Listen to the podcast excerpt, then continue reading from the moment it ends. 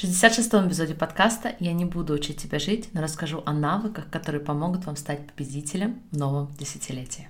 Добро пожаловать на подкаст «Не учи меня жить». Единственный подкаст, который покажет тебе, как разобраться в своих мыслях, чтобы создавать вещи, о которых ты давно мечтаешь. И с вами сертифицированный коуч, выпускница МГИМО школ в Испании, США и Швеции Алёна Бёрьюсон. Друзья, всем огромнейший привет и добро пожаловать на подкаст «Не учи меня жить» две тысячи двадцать один. И в начале этого года у меня запланирован ряд эпизодов, где я хочу осветить навыки, обладание которыми действительно даст вам огромное преимущество.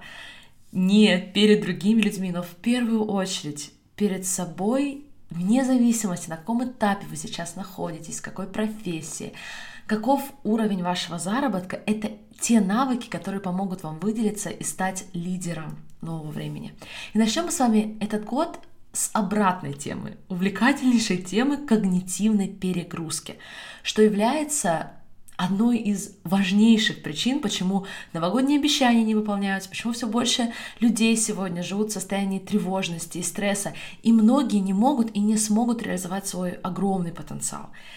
Многие знают, что я взяла небольшую паузу на отдых в течение прошлой недели и посвятила это время рефлексии. Мне хотелось понять, что я делала хорошо в прошлом году, а что я хочу изменить, какие моменты в течение прошлого года приносили мне тревожность и переживания, а это что-то такое, что я не хочу намеренно развивать в этом году. Кстати, как раз в этот момент мне попались очень классные упражнения от Мел Роббинс, и я также хочу их с вами вместе затронуть уже в следующих эпизодах, потому что я уверена, сделать эту рефлексию будет никогда не поздно.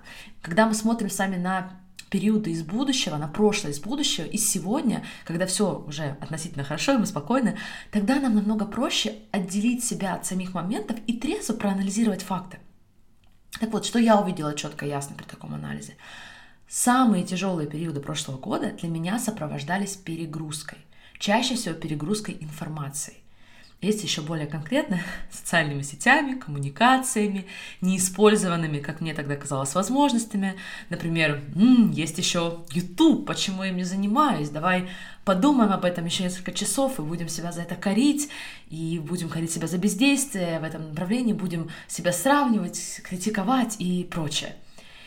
Когда я намеренно в конце осени прошлого года стала ловить себя на том, что я все чаще и чаще нахожусь в таком состоянии, мне на глаза попалась тема когнитивной перегрузки. То есть я с этой темой, конечно, сначала сталкиваться стала в своей собственной жизни на практике, и только я потом узнала, что оказывается со мной все так, и это очень сегодня актуальный концепт, поэтому я хочу с вами им поделиться. По сути, когнитивная перегрузка – это ситуация, когда мы перегружаем свой мозг информацией так, что ресурсы нашей рабочей памяти начинают постепенно истощаться. И на практике когнитивная перегрузка ведет к тому, что мы не способны дальше обрабатывать и запоминать информацию. И, конечно, перегрузка ведет к ошибкам. Дело в том, что наша рабочая память сама по себе лимитирована в своих возможностях. Но рабочая память также является обязательным перевалочным пунктом для того, чтобы информация, которую вы получаете извне, могла быть дальше сохранена в вашей долгосрочной памяти. Соответственно, когда рабочая память перегружена, от нее вообще сложно что-либо ожидать, и сложно ожидать от себя, что вы будете продолжать эффективно учиться, развиваться, выполнять задачи, а иногда вообще жить. Я ни в коем случае не отношу себя к экспертам в области и вопросах памяти, но я хочу с вами поделиться этими концептами в той форме, в которой они очень меня замотивировали пересмотреть свою информационную диету и в целом мою жизнь, хотя звучит это немного глобально, но принимая во внимание, сколько времени мы сегодня проводим с информацией, я думаю, что для многих будет это тоже примерно так. Я всегда учу тому, что наш мозг так или иначе должен перерабатывать информацию, которую мы его предоставляем. Причем предоставляем на всех сенсорных уровнях. Ведь, возможно, где-то затаилась опасность, возможно, где-то угроза вашей жизни, или наоборот, где-то есть возможность получить удовольствие. Мозг должен все это отсканировать. А теперь представьте, сколько информации должен обрабатывать ваш мозг сегодня против того, сколько информации обрабатывал человеческий мозг всего лишь двадцать лет назад. Причем я говорю не только об инновационных технологиях. Давайте даже просто посмотрим вокруг себя, в наших квартирах, в наших домах. Каждая вещь, которая вас окружает, это объект, который ваш мозг так или иначе должен обработать. Поэтому мы так хорошо себя чувствуем в незагроможденных, убранных, ясных пространствах. И когда мы задумаемся об этом в своей жизни, решения, которые значительно уменьшают нашу перегрузку, они могут быть вполне элементарными и незатратными. Я, например, взяла себе за правило всегда убирать одежду из своего поля зрения. Неважно, я пришла домой или перед сном, я сразу стараюсь убирать одежду в шкаф, потому что иначе каждый раз, когда она попадается мне на глаза, мой мозг задействует дополнительную ментальную энергию, чтобы обработать эту вещь, которая попадает в его поле зрения. Потом подумать, ну что же с ней сделать, убрать или не убрать, когда, куда и прочее. Поэтому да, друзья, первый шаг в оценке своей когнитивной перегрузки и, соответственно, к изменениям, его можно сделать через оценку своего рабочего стола, или своей спальни, или прихожей, или офиса, неважно. Если вы чувствуете усталость от всех этих вещей, какой тогда смысл? Вместо того, чтобы обрабатывать ментально эти вещи, возможно, вы решите направить эту ментальную энергию в абсолютно новое русло. Возможно, вы будете меньше от себя слышать, что вы устали и у вас нет времени и сил на свои мечты. Но это, конечно, только цветочки. Многие из нас, и на моей практике каждый первый, за некоторыми исключениями, участник Dream Big, до начала нашей работы просыпается и засыпает с телефоном. И представьте, когда мы просыпаемся и первым делом идем в социальные сети, мы уже с самого утра заставляем свой мозг перерабатывать мысли, чувства, поведение всех людей, главное, рекламы, которые нам попадаются на новостной ленте. Вы заходите в почту, и каждое предложение требует от вашего мозга когнитивной нагрузки. И еще один способ хорошо себя так загрузить с самого начала утра, и я понимаю, что для многих поколений это, наверное, уже не совсем актуально, но подкаст слушают разные поколения. Так вот, я недавно завтракала в отеле. Знаете, я просто обожаю завтраки в шведских отелях, это моя слабость. Так вот, я специально не взяла на завтрак телефон, я взяла с собой только тетрадь, куда я записываю свои мысли. И в зал зашла достаточно пожилая шведская пара. Они практически между собой не разговаривали. В итоге мужчина, как все шведы обычно делают за завтраком, начал читать газету, а его жена включила новостной канал на телевизоре и сделала его таким фоном. Я, слава богу, на тот момент уже практически закончила свой завтрак. Но, знаете, мне хватило буквально нескольких минут этого информационного шума, чтобы уже почувствовать беспокойство. Я поэкспериментировала с тем, чтобы не слушать само содержание новостей, но я все равно наблюдала, как мой мозг буквально сканирует информацию, которая доносилась с телевизора, на предмет потенциальной угрозы, на предмет опасности, на предмет чего-то того, что я должна услышать. И это практически невозможно избежать. Стоит ли говорить, что у меня напрочь в этот момент ушли все мысли, которые я так хотела записать в свою красивую тетрадь? Но вы знаете, помимо того, что когда мы начинаем утро с социальных сетей, других информационных новостных ресурсов, часто не выбирая их намеренно, мы не только уже с самого утра начинаем перегружать свой мозг, мне кажется, здесь даже важнее то, что эта информация вмешивается в ваш личный план на свою жизнь. Она буквально перебивает вашу жизнь. Поймите меня правильно, я не говорю про те ситуации, когда с утра вы, например, выбираете послушать приятную музыку или вдохновляющий подкаст, или почитать книгу, которая помогает вам настроиться на день так, как вы хотели. Я говорю про те ситуации, когда мы получаем информацию извне, совершенно бесконтрольно.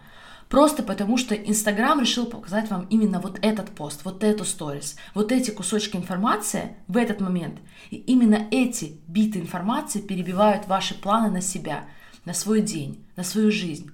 Эти биты информации незаметно для вас перебивают ваши планы и уводят от ваших мечт.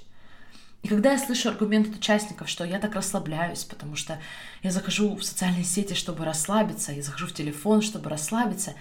И здесь я вам хочу предложить, что да, примитивная часть вашего мозга реагирует в том числе на возможности, не только на опасности. И каждый раз, когда мы отвечаем на эти возможности, например, на уведомления в телефоне, сообщения, какие-то другие социальные стимулы, наш мозг вознаграждает нас выбросом дофамина.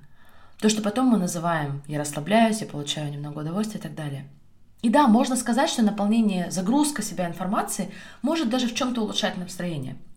Если, конечно, это то, что сейчас нужно алгоритму, потому что я верю, что как в документальном фильме «Социальная дилемма» алгоритмы уже намного умнее, и иногда им выгоднее, например, ввести нас в чувство самокритики или недовольства собой, в чувство сравнения, чтобы в этот момент нам что-то продать. Но, допустим, даже да, мы получаем реальный выброс дофамина каждый раз, когда мы загружаем свой мозг новой информацией. Напоминает ли вам это случайную историю с зависимостью? Это именно она. Получаете регулярное вознаграждение, мы только укрепляем в себе зависимость, и становится еще сложнее отказаться. И последняя причина, почему мы захотим задуматься о количестве и качестве потребляемой нашей информации, и она уже из моего личного опыта. В определенный момент я поймала себя на том, что мой мозг истощен. И что даже хуже, я не способна производить новые оригинальные идеи, потому что я потребляю так много извне, мне доступны все источники мира. Становится так сложно остановиться, выключить Google и спросить себя, а в чем мои идеи, в чем мои оригинальные разработки. Я не могу производить оригинальные материалы, если я постоянно нахожусь в состоянии информационной перезагрузки. И даже пускай не все мои идеи должны быть оригинальными, даже для грамотного синтеза и появления даже самых маленьких мини-идей нужно время. Нужно время на раздумывание, нужна возможность сосредоточиться. И это то, что я стала терять из-за информационной перегрузки и шума вокруг. Окей, я надеюсь, мне удалось убедить вас в том, что когнитивная перегрузка, отсутствие времени на подумать — это реальная вещь. И это хороший повод проверить собой, особенно если у вас большие мечты, у вас большие планы на свои проекты, на свои идеи. Подумайте, где вы в части зависимости от информационного шума. На шкале от нуля до десяти. Как часто вы остаетесь в тишине? Сколько времени вы выделяете себе на просто подумать? Как хорошо вы умеете сосредотачиваться и удерживать внимание? Многие ученые говорят, что это то качество, которое будет отличать самых успешных людей нового десятилетия. И если ваши ответы не такие, как вы хотели бы, или вы знаете, что для вас возможно, то я предлагаю несколько очень простых шагов, которые вы можете попробовать уже сегодня или хотя бы на этой неделе. При этом я не предлагаю вам отказаться от информации, от социальных сетей и прочее. Я всего лишь предлагаю перевести наше потребление из компульсивного в осознанное. Итак, шаг первый. Ограничьте количество источников информации вокруг себя. Источников, которые постоянно бомбардируют новой информацией, сколько курсов вы проходите, сколько аккаунтов вы отслеживаете, рассылок и прочее. Оставьте только essentials, то есть абсолютно основное, то, что вы хотите и вы, главное, будете применять. Я часто сталкиваюсь с ситуацией, когда ко мне в курс приходят участники, и они хотят еще больше техник, еще больше практик. Нет, вам не нужно больше. Они такие: «Алена, я поняла, мне очень нравится модель». И они ее сделали раз, а потом, может быть, два. И через день они уже голодны на новые техники. Но проблема в том, что настоящая свобода наступает не когда вы прочитали про сто техник, пятьдесят секретов и еще какие-то списки, энциклопедии. Настоящая свобода наступает, когда вы стали мастерами, пускай даже одного инструмента. Но мы его полностью пропустили через себя. Мы знаем, что он всегда под рукой в любой ситуации, на практике. Иначе получается, и у меня, кстати, раньше всегда было именно так, я тоннами поглощала self-help литературу, но когда дело доходило до жизненных ситуаций, мне просто не к чему было обратиться, потому что все было полузнание, полупрактики. Очень много, но недостаточно отработано и качественно, чтобы я смогла это применять на практике в ситуациях, когда мозг хочет вообще отключиться. И сегодня для меня исключительно важно, чтобы все, что я делаю, и то, чему я сама учу, и сама учусь, чтобы все сводилось в одну простую систему, максимально простую. Потому что когда наступает жизнь, мне не до сложных техник. И у меня не всегда есть возможность получить, например, помощь со стороны моего коуча. Резюмируя, мы ограничиваем информацию до той, которая приносит нам результат, а не просто становится очередной попыткой принести результат. Следующий момент. Я полностью за приобретение новых навыков, профессиональных, любого рода другие обучения. Но здесь я хочу подчеркнуть один момент, который я решила для себя учитывать. Когда я приобретаю очередной продукт, который обещает научить меня, например, делать визуал, как один известный блогер, или рисовать иллюстрации, как другой, или строить бизнес, как третий. Конечно, примеры не из моей жизни, а из жизни, скорее, людей, с которыми я работаю. Но постоянно обучаясь и не давая себе времени на применение полученных знаний, в худшем случае вы просто будете продолжать обучаться, ничего не делая по факту, а в лучшем вы всего лишь будете заимствовать чужие идеи. Ведь если вы не даете себе время на отдых, на информационный отдых, не даете достаточно времени к своим креативным идеям, откуда им появиться? То, о чем я говорю в эпизодах про навыки, часто звучит как иллюзорно очевидное, но у нас нет времени тишины, у нас нет времени просто подумать.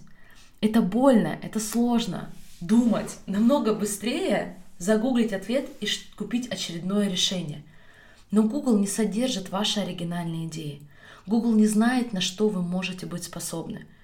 А именно способности генерировать новые креативные идеи и будет тем, что отличает успешных людей от потребителей. И, кстати, даже людей от искусственного интеллекта. Успешные, наполненные люди будущего, они потребляют информацию осознанно. Они не используют телефон компульсивно и беспорядочно. Они развивают такие навыки, как внимание, умение сосредоточиться, решать проблему и открывать себя новым идеям. И для этого не нужно так много. Кстати, напротив, для этого нужно меньше, чем мы уже делаем сегодня. Меньше информации, меньше гонки, меньше сторис, меньше когнитивной перегрузки. Попробуйте для себя на этой неделе, а я желаю вам отличного опыта и жду нашей встречи в следующий четверг. Всех обнимаю. Пока-пока. Как часто внутренний голос предлагал вам: ты будешь счастливее, ты будешь больше любить себя, как только поступишь в вуз, выйдешь замуж или исполнишь другие свои желания. Я хочу научить вас, как чувствовать лучше и любить себя больше сейчас, потому что все это на самом деле исходит из нашего мозга. И когда вы чувствуете себя лучше сейчас, вы четко отвечаете на вопрос «чего и как я хочу», и каждая область вашей жизни меняется. Именно для этого я создала программу Dream Big. Вместе мы сделаем так, что ваша жизнь мечты начнется не когда сбудутся все желания, а как результат вашего мышления и чувств сегодня. Я буду рада научить вас этим меняющим жизнь техникам и инструментам Dream Big. До встречи!